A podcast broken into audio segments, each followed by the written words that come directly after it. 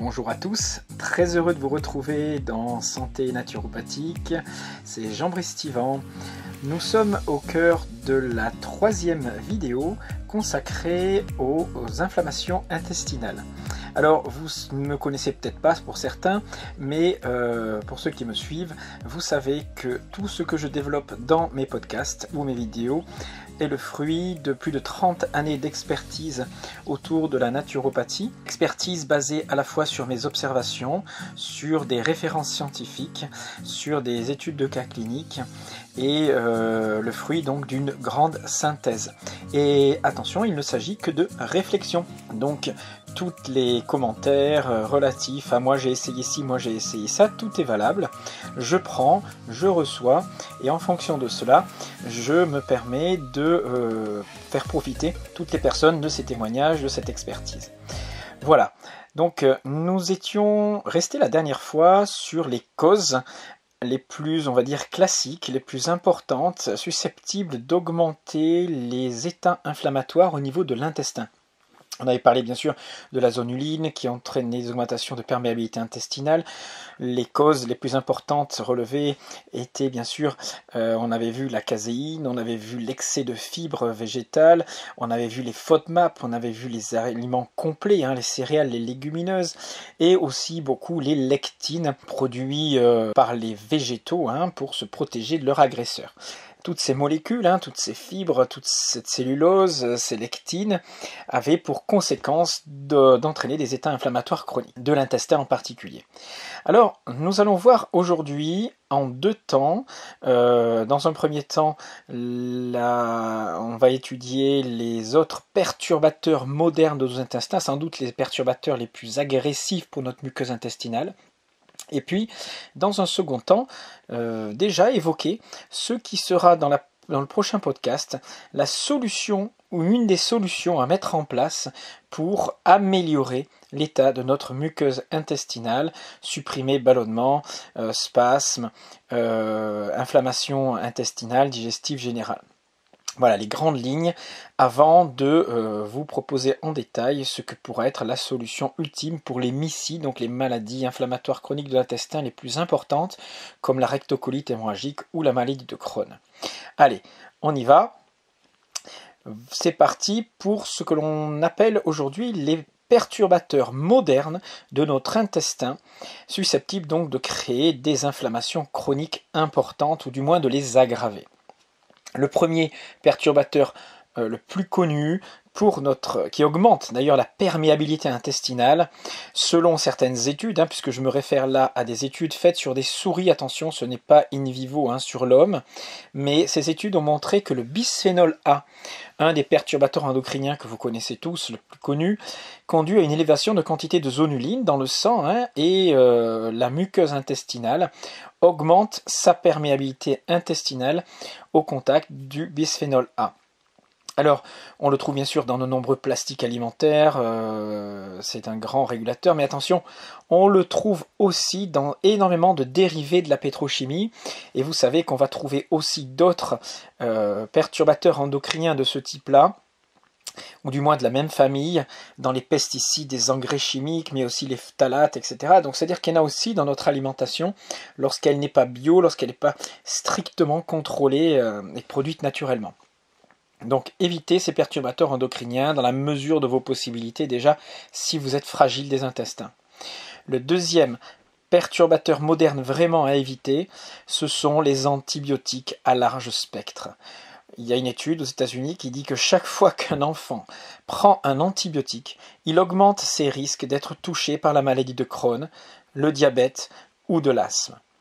Si un antibiotique peut sauver une vie, vous le savez, à un moment bien précis, notre consommation trop systématique détruit notre microbiote intestinal et entretient un état inflammatoire chronique.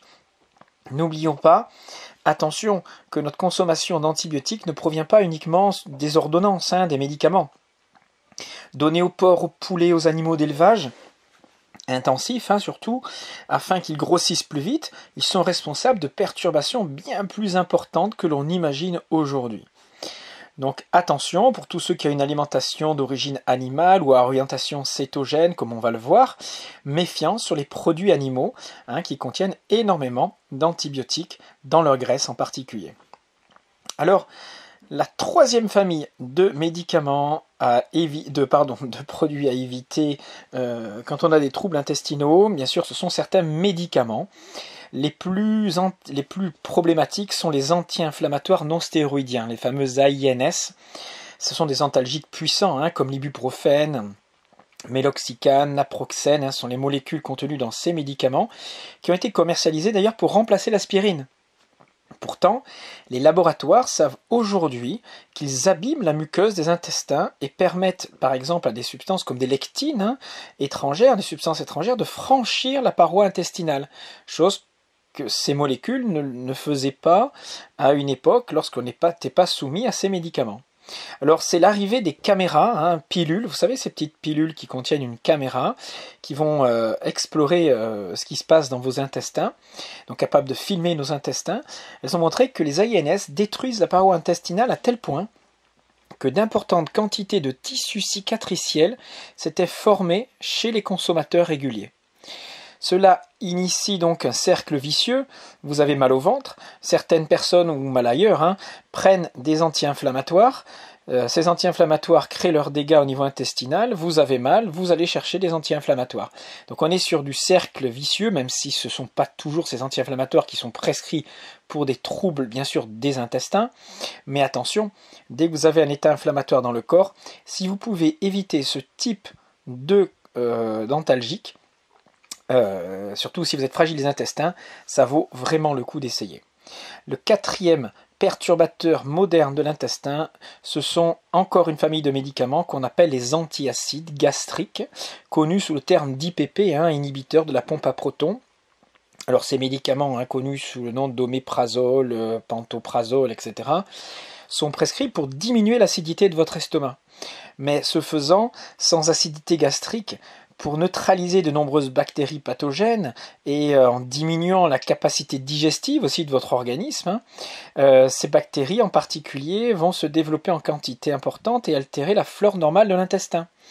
En outre, en raison de moindre présence d'acide dans la partie haute du système digestif, digestif, les bactéries peuvent facilement se déplacer depuis euh, leur position dans le côlon jusqu'à l'intestin grêle, où elles n'ont rien à y faire d'ailleurs.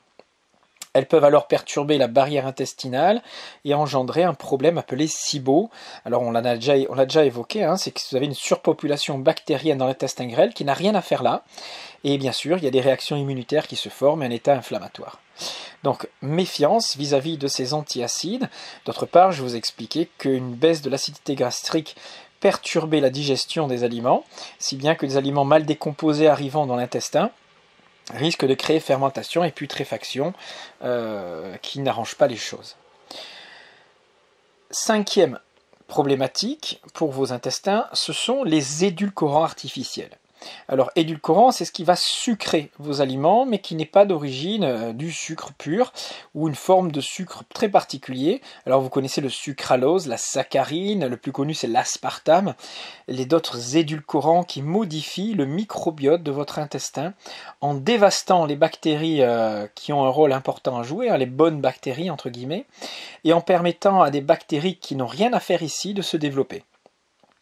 Alors c'est une étude réalisée à l'université de Duke qui a montré que un seul paquet de Splenda, c'est du sucralose aux États-Unis, hein, euh, pouvait tuer jusqu'à la moitié de la flore intestinale normale.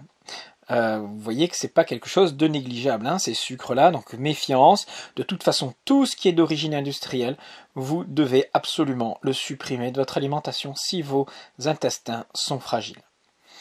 Donc, à l'issue de tout ce que l'on vient de dire sur ces deux précédents podcasts et sur ces derniers facteurs de perturbation de la muqueuse intestinale là dans ce podcast, euh, la première petite conclusion, c'est que la sensibilité chronique de nos intestins et même les mycies, hein, dont on parlera tout à l'heure, euh, est sans doute le prix que les plus fragiles d'entre nous payent à une évolution mal maîtrisée de nos modes alimentaires. D'autre part, en croyant nous tourner vers une alimentation réputée saine, c'est-à-dire privilégiant les végétaux, les aliments complets, etc., ou les fruits, euh, nous soumettons nos intestins à des agressions chroniques dont nous avons à peine conscience. Euh, nous pensons faire bien les choses et en, fait, pour les personnes fragiles des intestins, ces aliments dont je viens de parler et qui paraissent anodins posent de réels problèmes.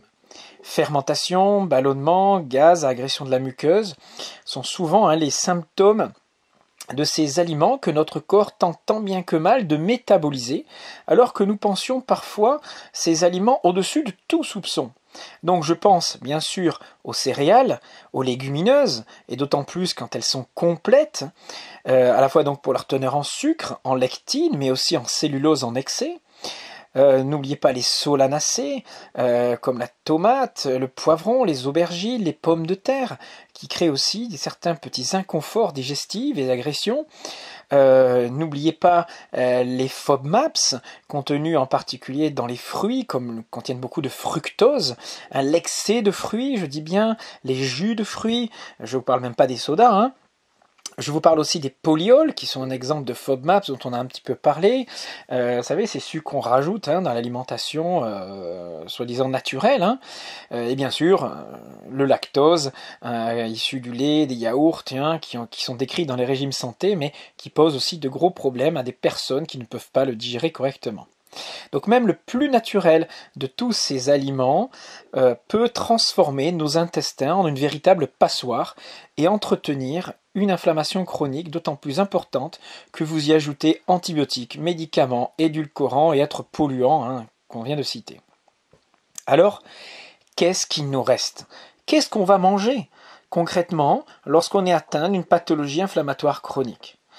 Eh bien, je vous décrirai ça dans le prochain podcast. Mais juste avant, je vais quand même vous donner des grandes pistes de ce mode alimentaire révolutionnaire. Je dis bien révolutionnaire parce que vous allez voir, on va un peu à l'encontre de ce qui se dit aujourd'hui dans tous les, podcasts, tout ce que vous pouvez écouter euh, en termes de nutrition santé. Euh, néanmoins, cette alimentation-là, comme vous allez le voir, a fait ses preuves et je vais vous en donner des exemples. Alors, les grandes orientations de ce que je vous présenterai la prochaine fois dans ce qu'on appelle, moi, ce que j'ai appelé le mode alimentaire paléo-cétogène. Alors, vous verrez, c'est un jeu de mots entre cétogène et jeûne, jeûne intermittent. Une association très précise et très fine de certains aliments, euh, avec une suppression de certains autres, permet de grandes améliorations. Bien sûr, je m'appuie sur des exemples, je m'appuie sur la science et je vous ferai une synthèse de tout cela. Alors en gros, je vous parlerai de certains produits animaux bien sélectionnés qui vont devenir dominants dans l'alimentation euh, susceptible de régénérer la muqueuse intestinale. Bien sûr, on évitera des mélanges alimentaires particuliers. Bien sûr, en supprimant l'essentiel des glucides de votre alimentation, euh, vous ne les associerez plus à des protéines ou à des graisses. Vous ne risquerez plus de faire de fermentation importante. Euh, on gardera que très peu de fibres, des fibres très sélectionnées, qui soient pas riches en lectine, qui ne soient pas trop perturbants par leur apport important en cellulose. On va chercher, bien sûr, en tâtonnant hein, euh, ces fibres-là. les lactofermentés en particulier sont intéressantes, on verra.